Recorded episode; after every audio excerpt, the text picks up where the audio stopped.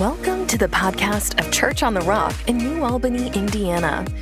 We believe the message you're about to hear will encourage you today. It's good to see you this morning. Are you well? Yeah? You are well? Well, if you got your Bibles with you, let's turn them open to uh, Matthew 11, and we're going to start there. Uh, we're going to continue the series about working for the weekend we started a few weeks ago.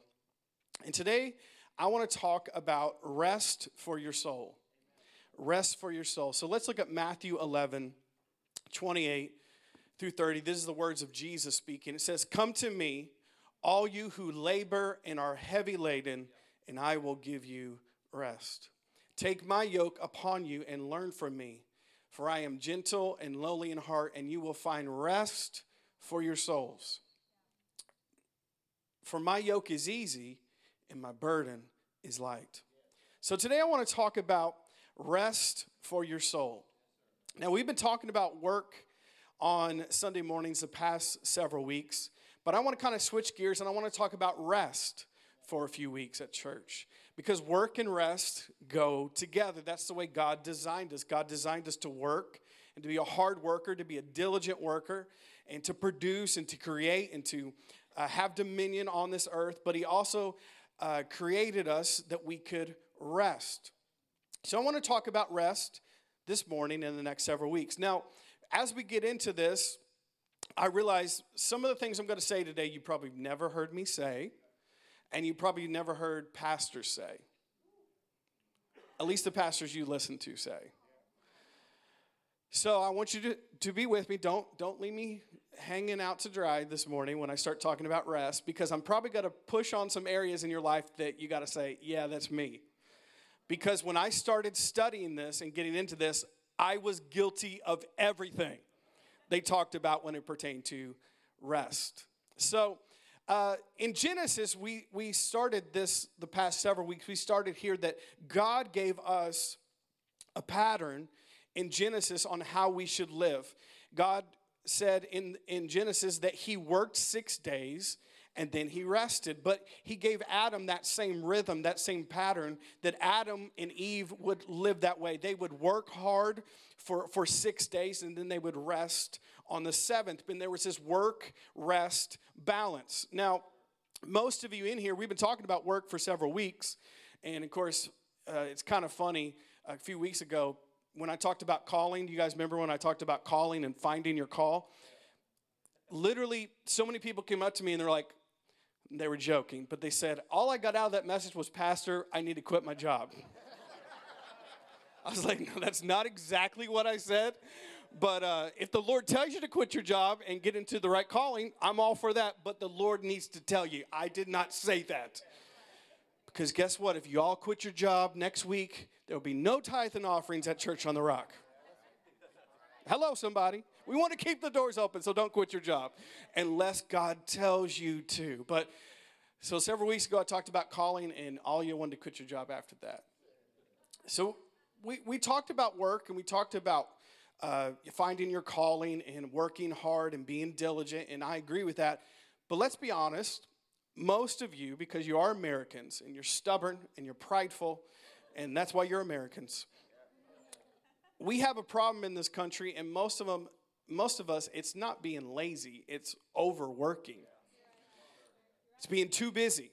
It's being too hurried. It's not resting. And most Americans, and this is, you know, uh, common knowledge that more people, especially the past two to three years, have said they are exhausted, they're overworked, they're too busy, and they're burned out. So I would say probably most of you feel the same way. That's why I need to talk about rest because you're probably doing pretty good at the work part, but you're probably doing pretty bad at the rest part. Now, I'm the same way. So that's why I'm talking about this today. So let's talk about how did I get to this place to even talk about this on a Sunday morning. First of all, because I'm guilty as charged. It started several years ago, and I'm going to mention a, a, pastor that I really respect and honor. His name's John Mark Comer. Uh, he pastors a church in Portland, Oregon called Bridgetown Church. And I started listening to him several years ago, and he's a young pastor. And I started listening to him because I really liked the way he preached, but he was preaching in Portland, Oregon, so it's a very secular city. And I like listening to people who know how to preach to unchurched people. I like listening to people that know how to talk to the skeptical person or the atheist or you know the peop- people that are not from a church background. I like listening to that because whether you want to admit it or not, our country is becoming that. So unless pastors and preachers and churches adapt to that, they're going to keep preaching to church people that have already been saved since they've been born. And they're never going to reach anybody outside the four walls of the church because they don't know how to talk to them. So I like listening to preachers like that. Maybe you don't, it's okay, but I do. So he started talking about these things when I would listen to his podcast several, several years ago. And he started talking about stuff like rest and living a life that's not hurried. And he started using words like Sabbath. And I'm like, I know that's in the Bible. I know God told us to take a Sabbath, but I've never even taken a Sabbath in my whole entire life. I don't even know what that is. He started using words like you need to have a, a rhythm and a, and a balance in your life, and you need to rest and you need to live unhurried. And I was like, this sounds like what I need, but I've never heard anybody talk about it. Then once he got into it, I realized it's all over your Bible, and nobody ever mentions it. Nobody ever mentions it. Uh, and also, the past 2,000 years of church history, all of the people that came before us practiced this. They, they practiced uh, a Sabbath. They, they practice living unhurried. They practice resting and having this balance. It's us modern Christians that don't practice it, and it's hurting us. But this is not a this is not a thing that's that's not been around. It's actually been around since the beginning of the church. That that that we should talk about rest and Sabbath and living an unhurried life. So he wrote a book called The Ruthless Elimination of Hurry. And some of you guys have probably heard of that book before. It's right here. I brought it to show you. Now, I don't recommend books all the time, but if you can, I would recommend getting this book because this has everything to do with what I'm talking about today. And I got a lot of what I've said from him because he's done an outstanding job of explaining this. It's called The Ruthless Elimination of Hurry by John Mark Comer. And so I would encourage you to get that, but I want to share some of the things I've learned from him and other leaders in my life on rest today in the next several weeks, if that's okay with you. Would you guys like to know that? Could y'all use some rest in your life? Anybody in here could use some rest? Yeah.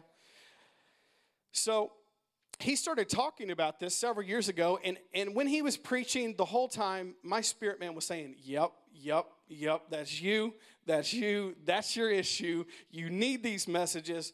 But guess what? My mind and my body was fighting that. And it was saying, no, no, you don't need rest because you got to do the work of the Lord. And you can't slow down and you can't stop and you can't take a vacation because what's going to happen to the church? It's quiet in this Methodist church this morning. But y'all feel the same way about your own life. What am I going to do if I slow down and take a rest? What's going to happen with my family? What's going to happen with my job? What's going to happen with my kids? If I actually do what the Bible tells me to do and actually put rest into my life, what's going to happen? What's going to happen? Am I, going to have enough money? Am my kids going to be okay? Is my family going to be okay? What's going to happen? Guess what? It's going to be okay. Why? Because you're not God.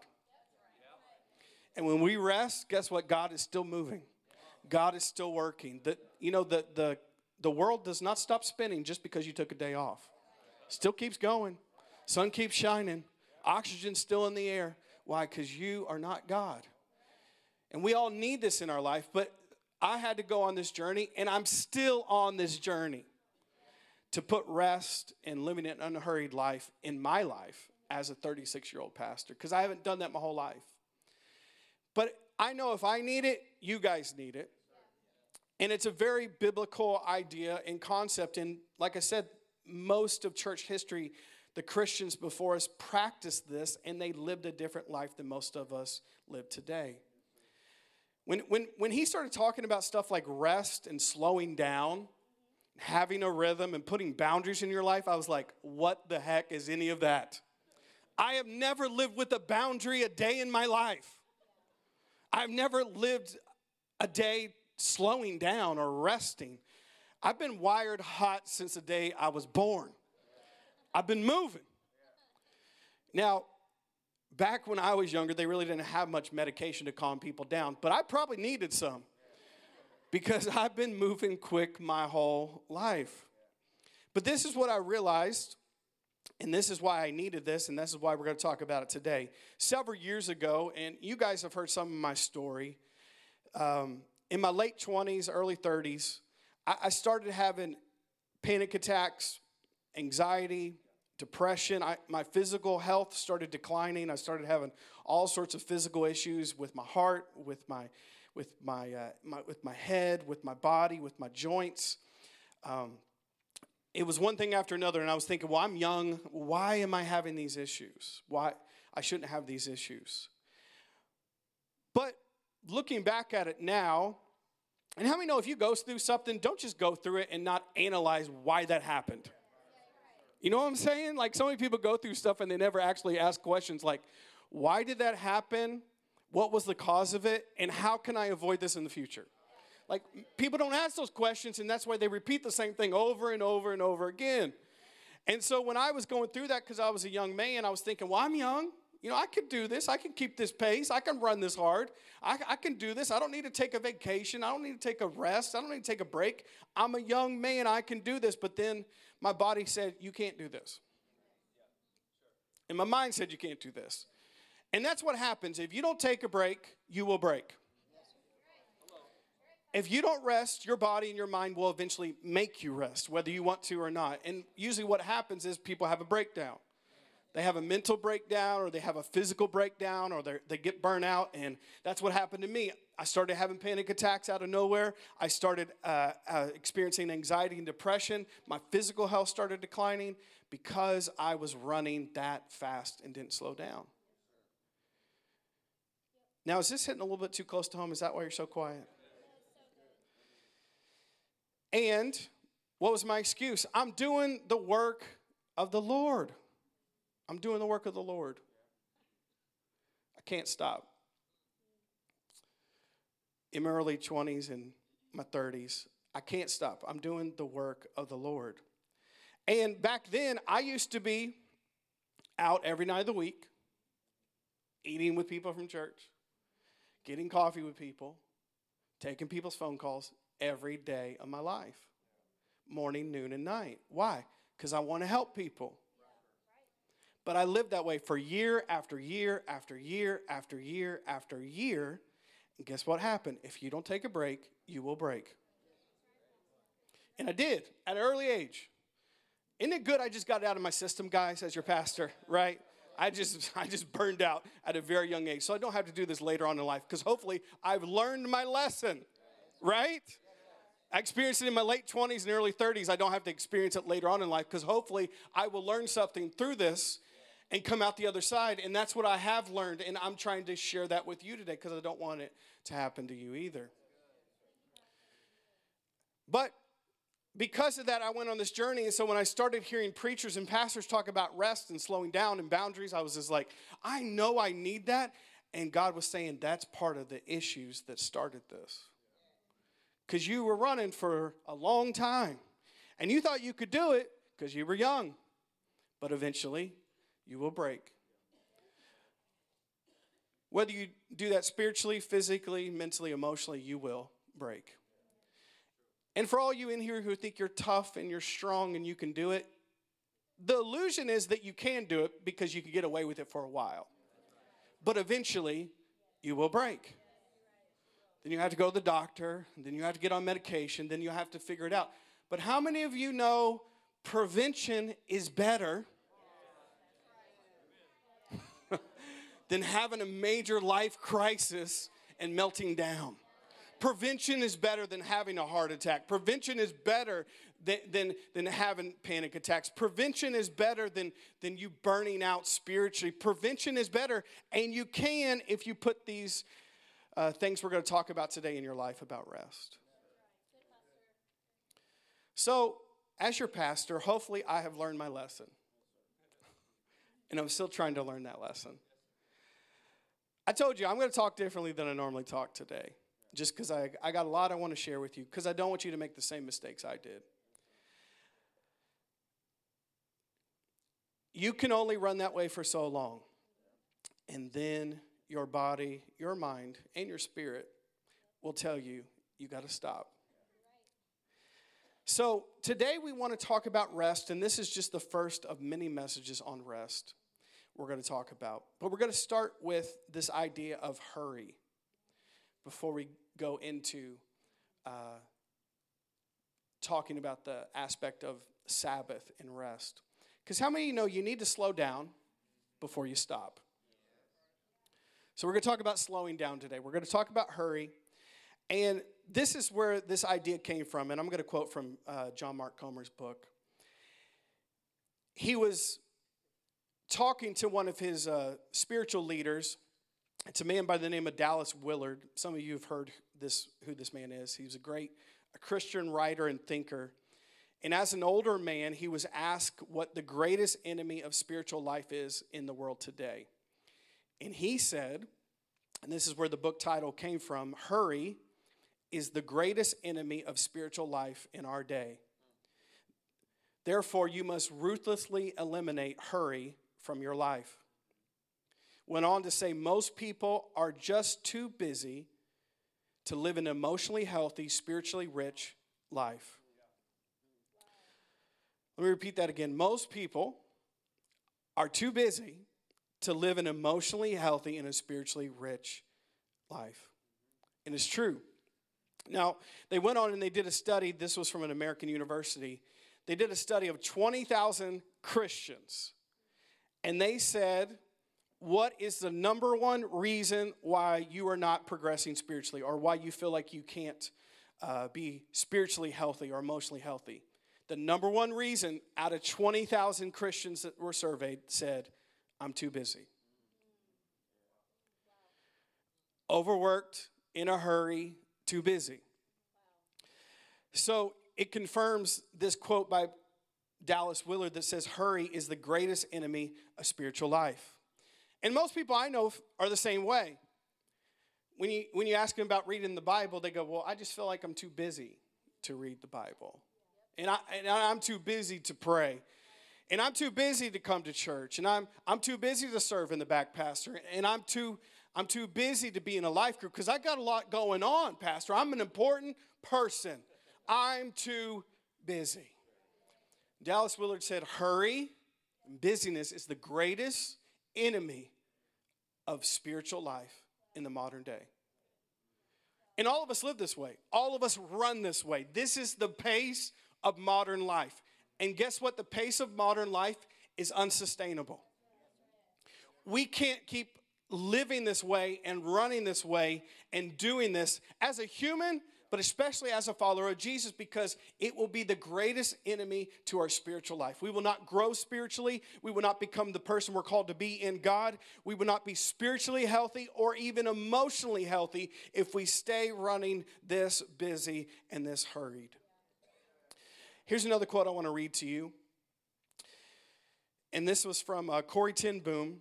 Some of you know who she was. She was a, a Dutch Christian who helped uh, rescue uh, Jewish people in World War II. And she said this, and you'll like this if the devil can't make you sin, he'll make you busy. Hold on, hold on. Gets better. There's truth in that. Why? Because both sin and busyness have the exact same effect. They cut you off from your connection to God, to other people, and even to your own soul. And I would say that's the same thing for most of us in here. I'm not concerned for most of you in here that you guys are just out at the strip clubs on Saturday night. Now, if you were, you're welcome here and I love you. But most of you, that's not the case. I'm not, I'm not concerned that you guys are out there just getting hammered drunk on the weekends. That's not, that's not your case. And I'm not concerned that you're, you're off in some weird, just deep, nasty sin. But y'all think you're good because of that. So the issue is not this sin that's holding us back from spiritual growth and spiritual health and emotional health, it's the busyness. He said if the devil cannot get you to sin, he'll just make you so busy, so distracted, so overworked that you won't have time for God. You won't have time for church. You won't have time for your spiritual health. You won't have time for the relationships that you need in your life. You won't even have time to see how your own soul is even doing. Why? Because you're moving too quick. I know I'm teaching more than preaching today, but stay with me. So we have to look at ourselves and realize most of us are too busy. And that's the excuse I use as the pastor. The devil wasn't getting me into sin, but he was sure keeping me busy with all sorts of, of stuff to do. And it's the work of the Lord, and that's a good thing, but we all make that excuse. But you know, doing the work of the Lord is not the same as being with the Lord. Y'all hear this morning? I'm to say amen to the people on live stream. Go ahead and type that in the comments. Say amen. It's not the same. You're just being busy and, and, and, overloading yourself and overworking yourself, and you're saying, Well, I'm doing it for the Lord. I'm doing it for the Lord. But are you actually connecting with the Lord? Because you're not going to be spiritually healthy unless you're actually connecting with the Lord. And you know what you got to do to do that? You got to slow down. You got to slow down to pray. If you're going to get anything out of it, you got to slow down to read your Bible. If you're going to get anything out of it, you got to slow down even to come to church and listen. Because some of you right now, as I'm talking, your brain is going a million miles a second and you're thinking about work tomorrow and you're thinking about what you're going to eat for lunch and you're going to think about how you got to mow your grass this afternoon. Guess what that's telling me? You need to slow down and you're not able to connect even at church. Why? Because you're in too much of a hurry. Hurry is the greatest enemy of spiritual life in the modern day. We're too busy. And as the old saying goes, if you're too busy for God, brother, you too busy. If you're too busy for God, sister, you're too busy. Now, if being hurried in the modern day or, or in a rush being busy and overworked is the problem, what are some of the symptoms? So let's talk about this. Now, when we read these, trust me, most of these you're going to feel like I was with you yesterday, following you with a camera. Because when I first got this list and was reading the list of maybe these are the symptoms of you being in a hurry, I was like, ouch, ouch, ouch, ouch. This is my everyday life. But it should not be this way. But this is the average modern human's life. It's at such a great speed that these are the symptoms of a hurried life. Now, before we get into this, we all know this. When you're rushed and in a hurry and busy, you are not the best version of yourself. And guess what? Most of us live that way 24 7. No amens? No, y'all, y'all do. Y'all do live that way.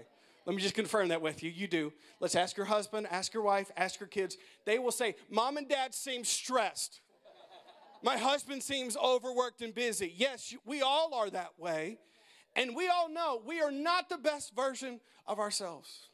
Now, now let me tell you a joke in here because you guys are, are acting a little too, too stuffy. But we used to joke with my mom. Now, my mom's in heaven, and she would appreciate this joke because she was a joker um, she would appreciate this. We would always joke about mom because we know there was two times in, in the year that you don't want to mess with mom because she would be busy and hurried and overworked. And she was not the best version of herself. You want to know what those two situations are? If we're about to take a trip and it's tax season. and you know why she wasn't the best version of herself and she was a little on edge? Because she was in a hurry. She was overworked. She was too busy. And it's the same thing for us. When y'all are rushing around, you are not nice people. You are not the loving person you are called to be in Christ. You're honking at people, you're yelling at people, you're short with your kids. You definitely ain't getting in your Bible. Why? Because hurry is the greatest enemy of spiritual life in the modern world. And it's not like we just live that way like every once in a while. All of us usually live that way 24 hours a day, seven days a week, 365 days a year. That's normal. That's, that's what we all do. That's average, and that's what we all live like. And that's the reality of it. So, what are the symptoms of a hurried life? All right, you ready for the? There's 10 of them. So if you meet most of these, you're probably in this category. These are the symptoms of a hurried life irritability. If you're always irritated at everyone and there's not necessarily a good reason you can pinpoint your finger at, you're probably because you're living hurried and you have no rest in your life. About this hypersensitivity? We're going to go off, we're going to go to the next one real quick on that one because I don't want to talk about that because I'm hypersensitive right now. Here's another one restlessness. Oh, I live this way all the time. Anytime I try to take a vacation or a trip, I cannot do it. Why? Because I'm living hurried. So if you try to rest and you're restless and you're, you're, you're pacing and you're walking around the coffee table and on vacation you're thinking about work, you're probably living too hurried. Restlessness. And, and I'm this way all the time. And people that know me know I'm that way. I'm always going. That's not good. That's not good. Restlessness. Here's a few others. Here's another symptom of hurried life. And this is this is your typical American workaholism. They are addicted to their work. They can never take a break, they can never take a vacation. They got to keep working. Now, it's great to have a good work ethic. I'm not saying it's not. I want you to work hard. I should work hard. You should work hard. We get that. But if you can't shut it off seven days a week, you got a problem and you are living a hurried life, and you will not be able to sustain that forever. Emotional numbness. That means you don't really feel up, you don't really feel down, you just feel like, yeah. Most people feel that way. Why? Because you're living too hurried. Your soul can't even catch up with how quick you're going. So your emotions are numb. You have out of order priorities. Here's a big one for most Americans because we live so hurried. Lack of care for your body. You don't sleep. Or if you do sleep, you sleep very little. You're overhurried. That's not healthy. Because you're so busy and hurried, you don't take time to exercise for your body. Instead of eating healthy foods, why? Because you're in a hurry, you eat junk food all the time. Lack of care for the body is a symptom of a hurried life. Here's another one. When you're always in a hurry, you choose escapist behaviors overeating, over drinking, binge watching shows, browsing social media for hours, porn, drugs. A lot of times we do that. Why? Because we're in so much of a hurry. Our soul is not in the right place, so we're looking for something to quickly fill it. Can I go a little further? Y'all, you're making this feel like a funeral today. You know what it is? It's a funeral to your old life today. Let's say that. Because you're going to start a new day tomorrow. Okay. I know, I know when I'm preaching like this, it's hitting a little too close to home. Why? Because when I was reading this book, I wanted to, I wanted to throw something at John Mark Comer. I'm like, has this man been following me around? Literally. And I sent this to Morgan the other day on one of these points, he literally said, Some of y'all are overeating Five Guys burgers and fries. I said, This man, what, what is going Is the Lord trying to take me by the hand and shake me up or something? Of all of all food choices, he could do the one that me and dad keep door dashing lately. I'm like, I'm like, John Mark Comer and the Lord are trying to get me in this book when he was talking about escapist behavior, he said, Some of y'all are eating too much Five Guys burgers and fries. I'm like, My God, I am. I'm trying to escape. Do burgers and fries from Five Guys. But how many know it's not healthy to do that? Slippage of spiritual disciplines because you're overtired and you're overworked. Spiritual disciplines that could help you start going by the wayside. So you say, Well, I would read my Bible, but I'm too tired. I would pray, but I'm too tired. I would come to church, but I'm too tired. And here's a big one we get I would come to life group, but I had a big day at work and I'm too tired. Slippage of spiritual disciplines when we're running too hurried. And lastly, isolation. When we live a hurried life, we live isolated. You feel disconnected from God and you feel disconnected from others. All right, you can breathe. Everybody take a deep breath. Yeah, breathe out, breathe out. Okay, can I go a little bit further here? All right, we're going to get to a good place here, but I wanted to lay the groundwork for where we're going today. So, we're talking about rest, but specifically, we're talking about living this unhurried life. Because most of us are living very hurried, very busy, very overworked. So, how do we do this? So, so the problem is hurry. The problem is we're moving way too quick as a, as a country, as a modern human. The speed of life is, is way too quick for all of us. And if we live this way, it will hurt us, not just spiritually, but emotionally and physically. We need to slow down. So, so that's the problem. And I just listed 10 different symptoms that you might be living an overly hurried life, which most of those probably, a lot of those pertain to most of us in here, pertain to me. So, how did we even get to this place to live this hurried in the modern life? How did we get to this pace of life? Well, it, it started in 1370 in Germany. The first clock was made by Christian monks. And actually, they made this clock because of a good cause. They wanted to make a clock so they would know what time to pray. But they made the first clock, but from that time on, the way we viewed time as humans changed. And up to that point, you realize that people went to sleep when it was dark, and they woke up when it was light, and they just went with the rhythm of the sun and the in the world and with nature. And there was there was a pace and a rhythm to it. But when they started the clock, it changed our view and our idea of time. So, so now we were on schedules. Now we were on time. And then from that, it went on to Edison. Edison in 1875 uh, made the light bulb.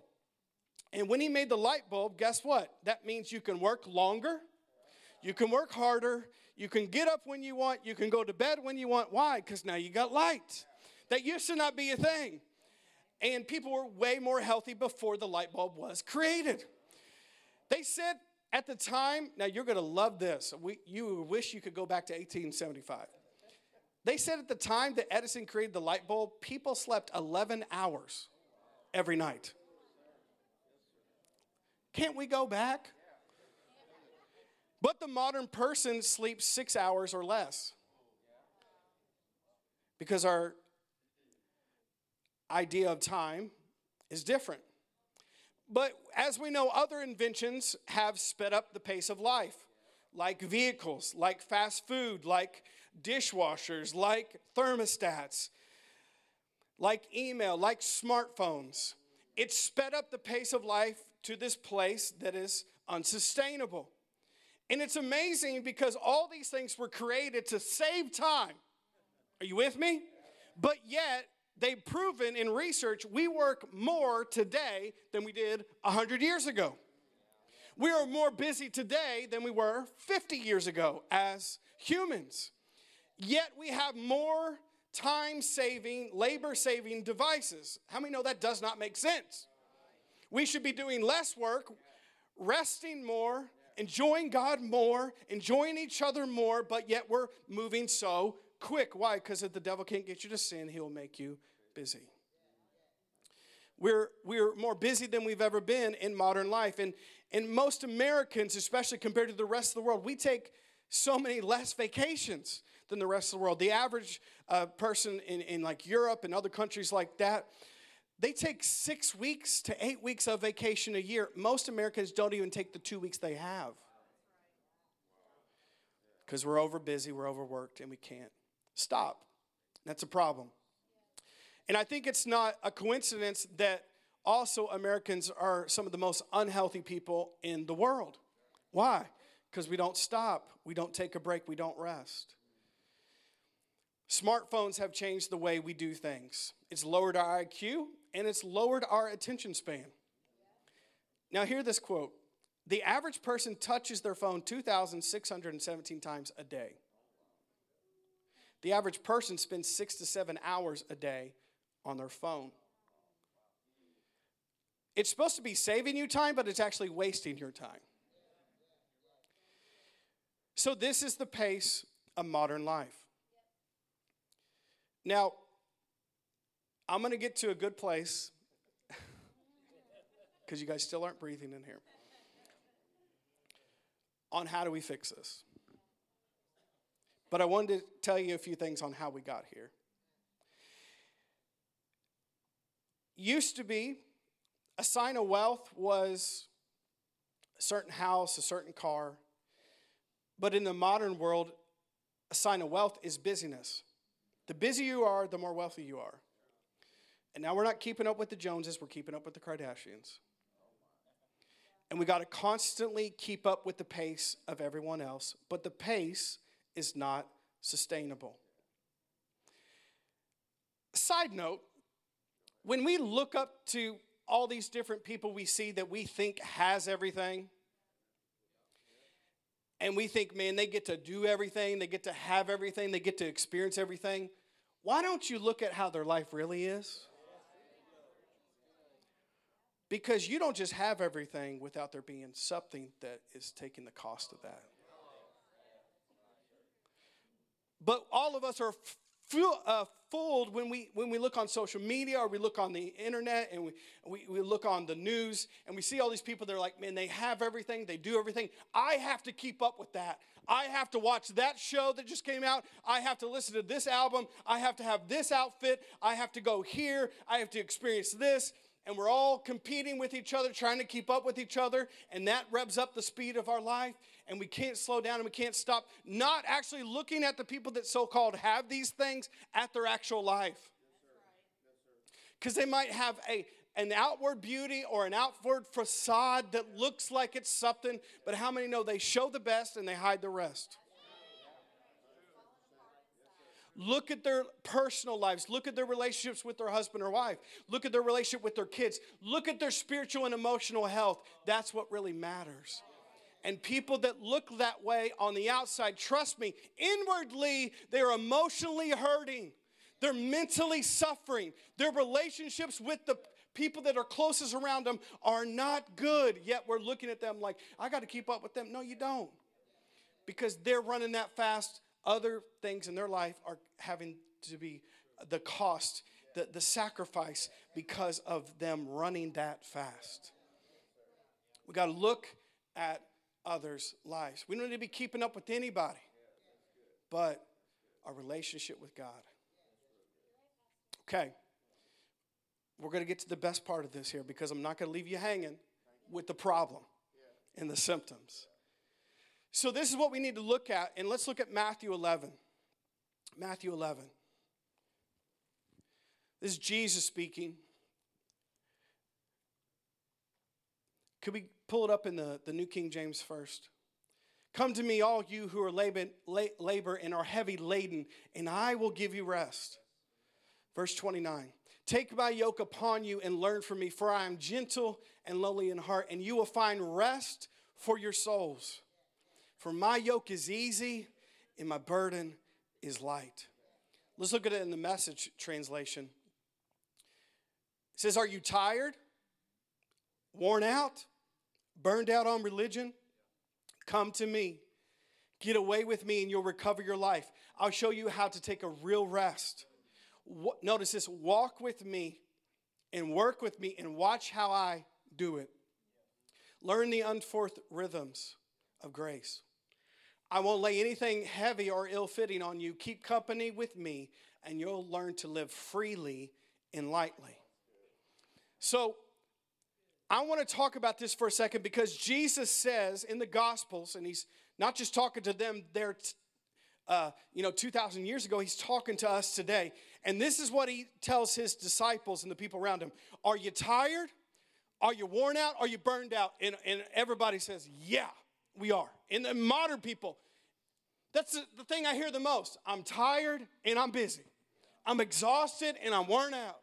I'm, I'm overworked and, and I'm just, I, can't do it anymore.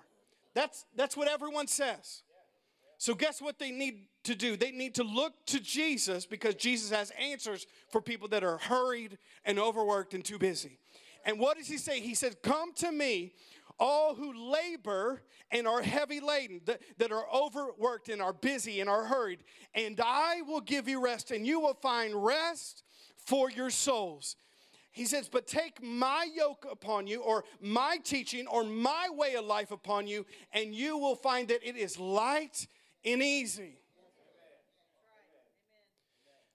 So, so why am I sharing that today? Because if we want to live like Jesus lived, which is the answer to hurry and busyness and exhaustion and overwork, we have to do the things that Jesus did. We have to let Jesus be our example. Notice he says, if you want to find rest for your souls, you have to take my ways of doing thing on you. You have to take my yoke, my teaching. You have to take my lifestyle if you want my life.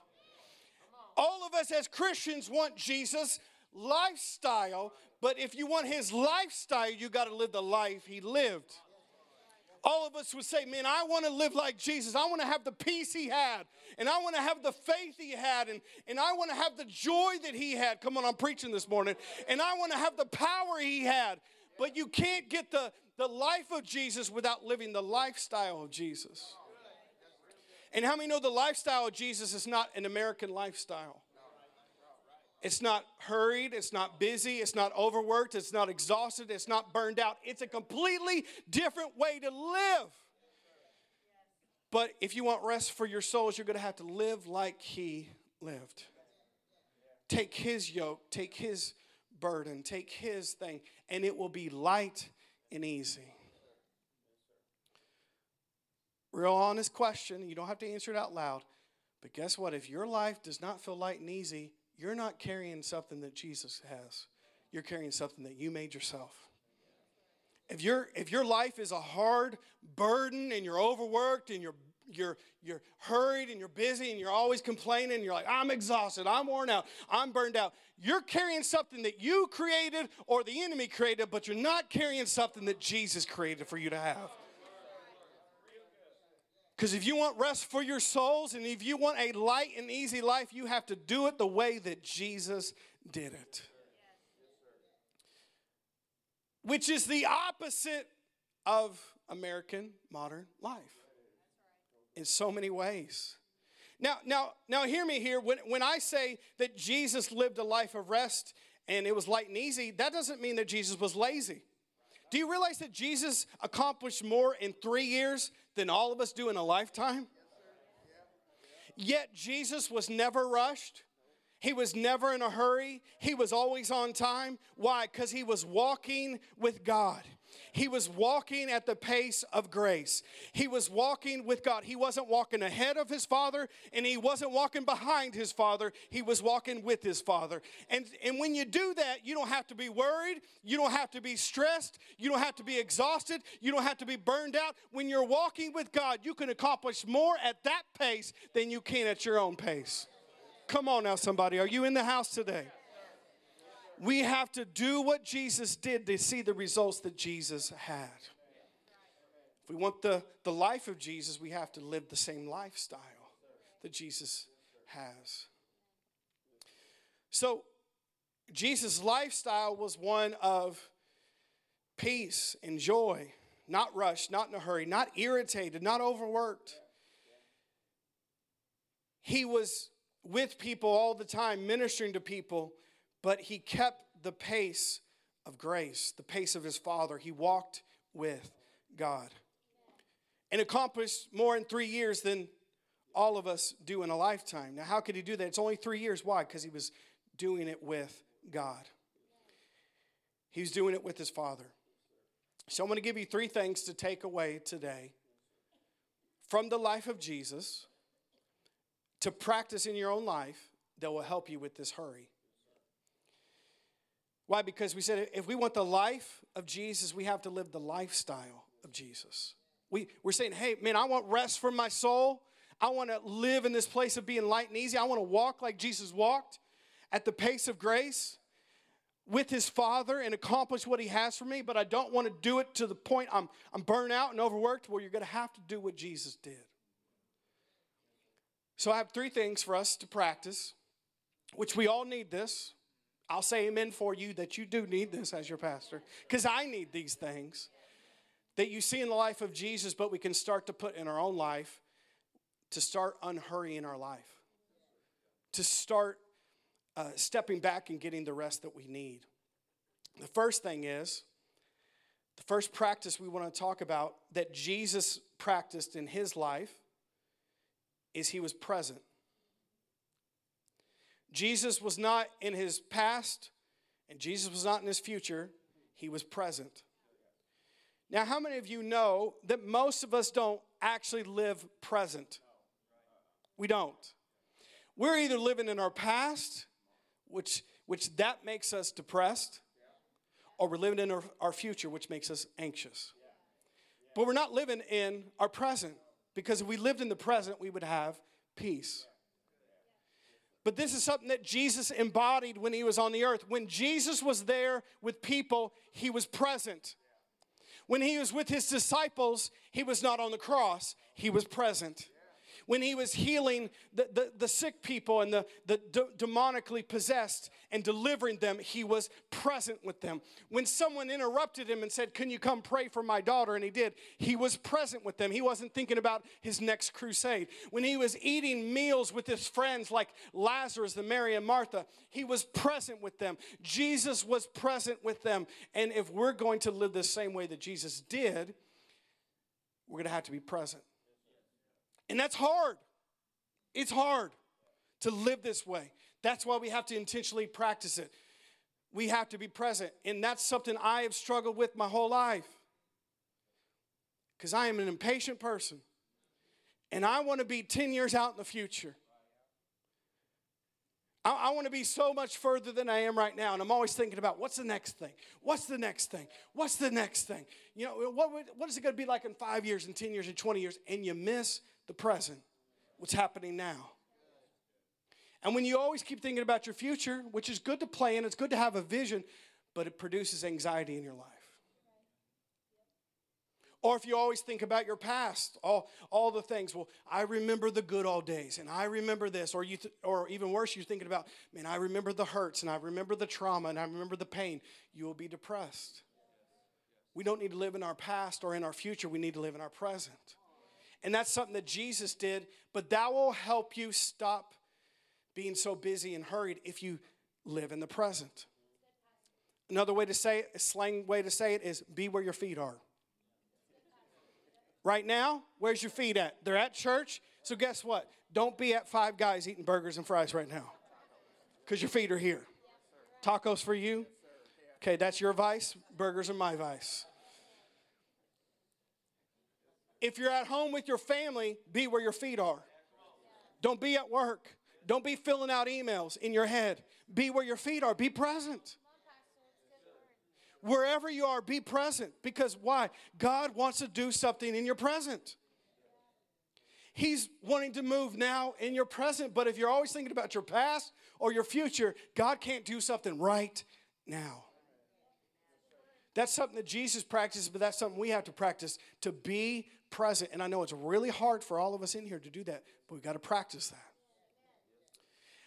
And by practicing that, we will start to slow down and the hurry and busyness will get out of our lives. But we have to be present. I got a great verse for this. I found this last night. Matthew 6, this is Jesus speaking, 33 and 34.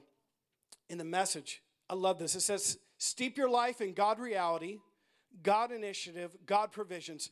Don't worry about missing out or you could say keeping up with everybody. You'll find all your everyday human concerns will be met. Give your attention to what God is doing right now. Be present. And don't get worked up about what may or may not happen tomorrow. God will help you deal with whatever hard things come up when the time comes. Got to be present. Other translations of that verse says, uh, Don't worry about tomorrow. Tomorrow will take care of itself. Why? Because Jesus was saying, You got to be present with what God is doing right here, right now. Be present. The next thing I want to share is to choose focus over distractions. Focus over distractions. We live in a world with endless opportunities, which endless opportunities mean endless distractions. But we have to know what we're called to do. We have to know what we're uniquely designed to do and realize that we have limitations. We cannot do everything, we cannot be everywhere. So we have to decide to choose focus over distractions. Now, now when I say that, I'm meaning that we have to be able to put some boundaries in our life. I know it's a, it's a, it's a different idea, and some of you have never heard this word boundaries. I didn't until I started reading this. I've never had a boundary my whole life. Boundaries means that you might have to say no. Try this again. You might have to say no to some things in your life. Why? So you can do the things you're called to do. You might have to say no to some opportunities. Why? So you can say yes to some other opportunities. You might have to say no to certain things so you can say yes to being involved in your church. Boundaries, limitations. And I, I know, I know it's hard to talk about that because people want to, I want to be free, I want to do whatever, but you'll burn out. You got to have boundaries. And Jesus had boundaries in his life. Now, we always want to act like Jesus said yes to everybody, but he didn't. There was times in the gospel that said, "No, I can't come to your house today. No, I can't do that." There's a time he said, "No, I'm not called to do that." If Jesus needed boundaries in his life, you definitely need boundaries in your life. And Jesus was love in the flesh. And I know some of you think that, that, that being loving is saying yes to everyone and letting everyone walk all over you. And, and you trying to do everything to the point of exhaustion to you or burnout and you're sick and you're tired and you're hurried for the sake of everyone else. But no, you have to have some boundaries in your life. And if we don't choose focus over distraction, we will not live the life and the lifestyle of Jesus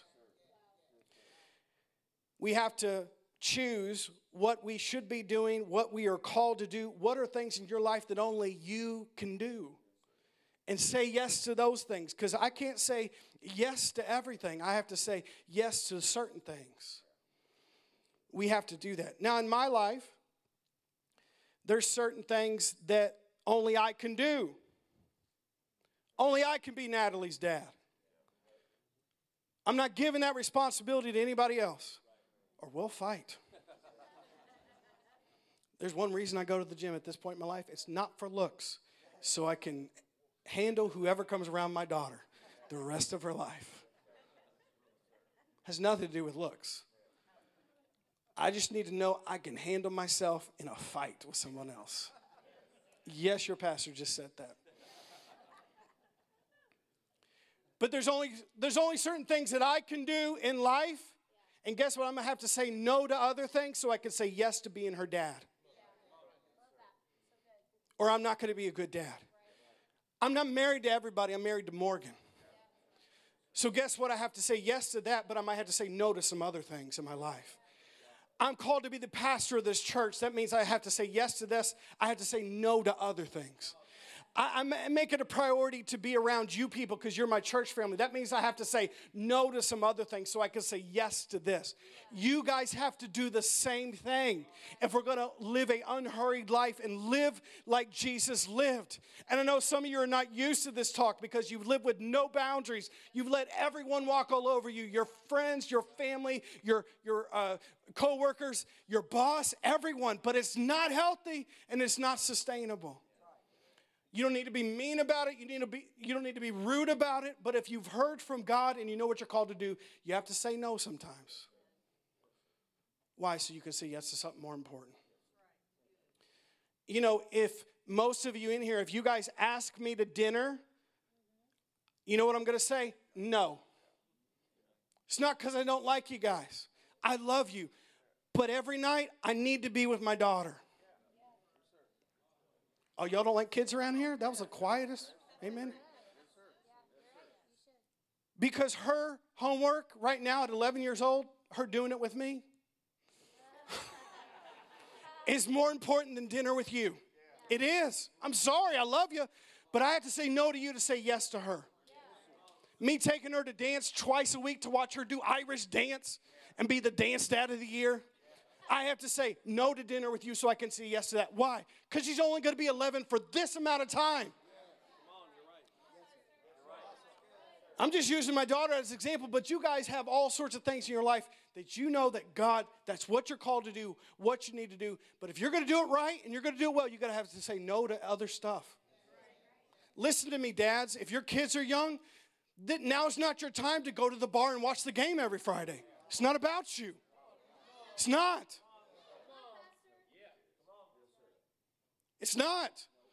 And I don't care, care who you are, we all have examples in our life that we got, have to realize what am I called to do and what am I supposed to do and what am I only, only I can do this. And I have to say yes to that, but to do that, I got to say no to other things. Because there's so many distractions. If I'm going to be a dad, if I'm going to be a husband, if I'm going to be a good pastor, if I'm going to be a good friend to people in this church, I have to focus and not be distracted by the endless distractions in the world. And if I don't, I'm going to live an over busy, over hurried life because I'm trying to say yes to this and yes to this and yes to this. I did that once in my life. Didn't work. Didn't work. We have to choose focus over distractions. There's endless distractions. Look at this verse, 1 Corinthians 7 35. And this I say for your own profit, not that I may put a leash on you, but for what is proper, that you may serve the Lord without distraction. Paul's telling this church, man, you're going to have endless distractions, endless opportunities, but you have to get to the place that you serve the Lord without distraction. You got to focus. If you want a good relationship with God, you got to focus. If you want a good marriage, you got to focus. If you want to be a good parent to your kids, you got to focus. If you want to do what God has called you to do, you got to focus because you can't do everything. You can't. And if you try to, you'll burn out. You'll live this unhurried, busy life. You'll hurt yourself spiritually, physically, emotionally. You got to live focused on what you're called to do. I kind of see it as this Paul says in Corinthians, when I was a child, I thought like a child. But when I became a man, I put away childish things. I don't care if you're a male or female in the here, some of you need that verse. You need to stop being a kid in the way you think about boundaries, and you need to focus on what God's called you to do. And certain things in your life at this age are childish. Be a husband, be a wife, be a parent, be involved in your church. Do things that will help you spiritually and mentally and emotionally and physically. Stop playing with childish stuff, making excuses that I need to be involved in everything and I don't want to miss out. What are you missing out on? Heartache, pain, dysfunction, everybody else who's burning out and has to be medicated to deal with life. When you become mature in God, you put away childish things and you focus. I live a very focused life at 36. Some people would say it's boring. They would. It's not boring to me, but people would say it was boring because I ain't out doing stuff all the time with everybody. Why? Because I care about being a good dad, and I care about being a good pastor, and I care about being a good husband. But if it's true for me, it's true for all of you in here. Are you guys with me? Because you look like you're going to throw tomatoes at me. we got to focus. The Bible says, attend upon the Lord without distraction. La- last thing I want to share, Brother Darrell, you could come play. We have to choose quiet over noise. These are things that Jesus did. He was present, he chose focus over distractions he chose quiet over noise. Now, with this message, this is just a starting place on what we're going in this rest of the series about rest. Because I'm just trying to get you to slow down this week. Next week, we'll talk even further about really actually stopping, actually resting. But I need to get you to just start slowing down by doing these things, to stop living so hurried and in a busy, busy life overworked, burnout. We've got to choose quiet over noise. Jesus so many times in the gospel said when he would come out of a big crusade or he would spend time with his disciples, it said Jesus would go to a quiet place. Jesus said, I got to get away to rest. Sometimes Jesus went into the desert. Sometimes he went to the mountains. Sometimes it says he walked by the sea. But many, many times, read the Gospels, Jesus, who is God in the flesh, said, I need to get in a quiet, still place of rest. Now, how many know if Jesus needed to do that, you need to do that? I'm thinking, who do we think we are? If God in the flesh said, I need to get quiet and I need to take breaks and I need to rest and I need to live unhurried, and we act like that we can do it. Like we're some superhuman. If Jesus needed this in his earthly walk, we need this. We got to choose quiet over noise, stillness over hurry. If Jesus needed it, we need it. So that that's what it means to me that we need to intentionally choose times in our day and in our week that we shut it off. We shut off the TV, we shut off the phone, we turn off the radio, we get quiet, we get still. Because if you don't, you will never be able to hear God. You will never be able to be spiritually strong. You'll never be able to even see how your own soul is doing if we don't slow down enough to get quiet and hear God speak to us. Most of us can't hear God, not because He's not talking, but everything is too loud. We're running too fast, and we got to slow down. I love this verse, and it's a very familiar verse, but Psalm 46:10. Psalm 46:10, if we could pull it up. It says, Be still and know that I'm God, and I will be exalted among the nations, I will be exalted in the earth. But be still and know that I am God. It's implying there if you don't get still and you don't get quiet, you probably start thinking that you're God, that you can handle it, that you can do it, and you can't. We have to get still, we have to get quiet. Why? To hear God's voice, to be able to get grow in our relationship with Him. And Jesus practiced this all throughout his earthly ministry. Jesus went to a quiet place. Jesus went to a restful place. Jesus went away from the crowds. Jesus went away from his disciples. Why? To connect with his Father in heaven. And we need that too. You guys need that every day. You need it every week. Wherever that place is for you, you need to find a place where you can get still and you can get quiet. And trust me, if you've been running as fast as I run, when you first do it, it's going to be hard to turn everything off, to get quiet, to get still. It's going to be hard. That's why you got to practice it. And the more you do it, the more God will speak to you, the more your soul will be at rest, the more you will grow spiritually, and God will speak to you. But you got to start. I know we jokingly talk about Charlestown State Park in this church because I go there all the time. But y'all know why I go there? Because it's quiet. I go to the park because it's quiet and it's still. And I realized about four or five years ago, I need places like that that I can be quiet and still before God. Because if I don't, I'll never be able to really hear Him. I won't even give myself enough time to slow down to see how I'm actually doing. I need to go to a quiet place for God to speak. But I need that every day. So do you. And that place could be a park for you, could be your closet, it could be your car. But all of us in here, and I know you have kids and you have responsibilities at work, but we all need to take time every day, every week, every month to put stillness and quietness in our life so God can speak to us, so we can hear Him, so we can slow ourselves down, so we can rest in Him. Last verse I want to share with you, and I'll close.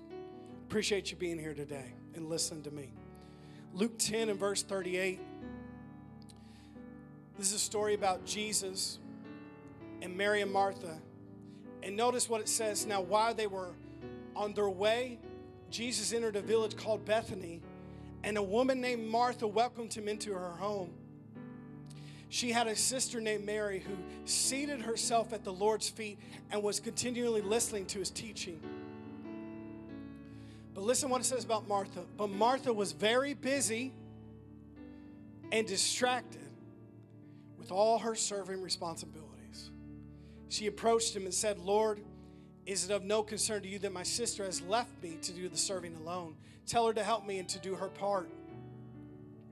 But the Lord replied to her, Mary, or Martha, Martha, notice this, you're worried and bothered and anxious about so many things. But only one thing is necessary, for Mary has chosen the good part, that which is to her advantage, which will not be taken away from her. Notice in this story, Jesus talks to these two sisters and he says, Martha, because she was the one could not stop running around, living at the pace of the modern world. And it says she was busy and distracted. But then Mary was sitting at the feet of Jesus, listening to him, quiet and still. And he said, Martha, Martha, why are you worried and bothered about many things? Why? Because being busy and distracted, the symptoms of it is you're going to be worried and bothered and troubled about a lot of stuff. And she said, Mary, who's been still and quiet here, listening to Jesus, listening to God, listening to the Word, she said that Mary has chosen the good part, and that will not be taken away from her. Because she chose to get still before God, to get quiet before God, and to hear His voice. But notice Martha, Martha, who was serving and she was doing all these things for God. Jesus said, Now I appreciate it, but Mary's chosen the, the best part, which is to actually be with me, to hear me, to get still, to get quiet, and to have a relationship with me. And it's the same thing with you guys today. I feel like when I read that verse this week that it pertained to me, but I think it pertains to a lot of you in here. God's saying to you, you're busy and distracted by so many things. You're troubled and worried about so many things. But you need to be like Mary, not Martha, and choose the good part which is to sit at the feet of Jesus, still and quiet before Him. Let Him change you. Watch your soul come back to a place of rest and refreshing when you sit quiet before Him in His presence. Did you guys get anything today? Could you stand up with me? Thank you, Father. Thank you, Jesus. Can we just lift our hands if you feel comfortable? Father, we just love you today. We thank you today for this time in your house. We thank you for challenging us with your word. We thank you, Father, that you're moving in this church, you're moving in our life. And Father, we just make a commitment to you right now because I know I'm convicted as the pastor of this church, but the rest of us, I know, God, you're trying to speak to us. God, help us to hear your voice through these messages. Father, we ask you right now that you would help us to see the areas in our life that we need to change, the areas we need to grow in. And we commit to you right now as a church family to slow down, to, to stop living this over hurried, over busy, overworked life, that we would prioritize the right things and the main things that we're called to do in life. Father, that we'd put healthy boundaries in our life, that we could focus in on you and the things that matter. Father, we ask right now that as a church family, we would grow in learning how to rest our bodies, learning how to rest our mind, our will, and our emotions, learning how to rest our spirit, that we would do things that would bring refreshing and life to us, Father. And I pray, Father, that you'd speak to us. If we start running too quick and moving too quick and we're going to a place that could hurt us, Father, speak to us. Help us. Give us a, conviction and a, a calling and a leading that we're, that we need to slow down, that we need to change, that we need to stop. And we, we make a commitment, we're going to listen to your voice. And if you tell us to rest, we're going to rest. If you tell us to stop something and, and change it, we will stop and change it. Father, we're going to hear your voice clearly. We make that commitment today. Did anybody agree with that this morning? We make that commitment today. And Father, help me as the pastor of this church to live this way, to make the changes necessary in my life, that we would live the life and have the lifestyle of Jesus a lifestyle of peace and joy, provision. Father, that we would find rest for our souls. That what we carry every day would be light and easy. It would be refreshing to carry. Why? Because we're walking with you. Not behind you and not ahead of you, but walking with you at your pace, at the pace of grace, because we're following you. We thank you, Father, for it.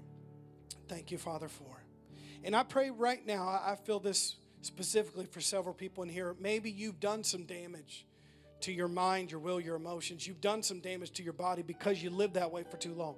Father, I pray right now that you're restoring healing to their bodies.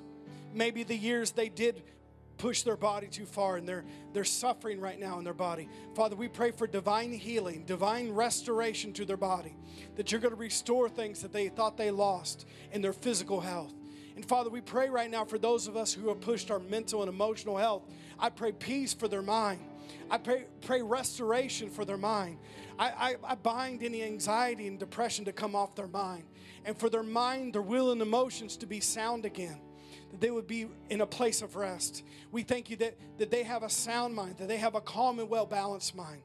The Father, that the years that they maybe put damage on themselves, Father, that you're restoring them. You're restoring them. You're restoring them. Father, we thank you for restoration for bodies, for minds this morning, for people that haven't rested. We thank you for that, Father. Thank you, Jesus. Thank you, Jesus. Thank you, Jesus. Thank you, Father. Thank you, Father. We love you today. Thank you so much for listening today. For more information about what's happening at Church on the Rock, visit cotrin.org.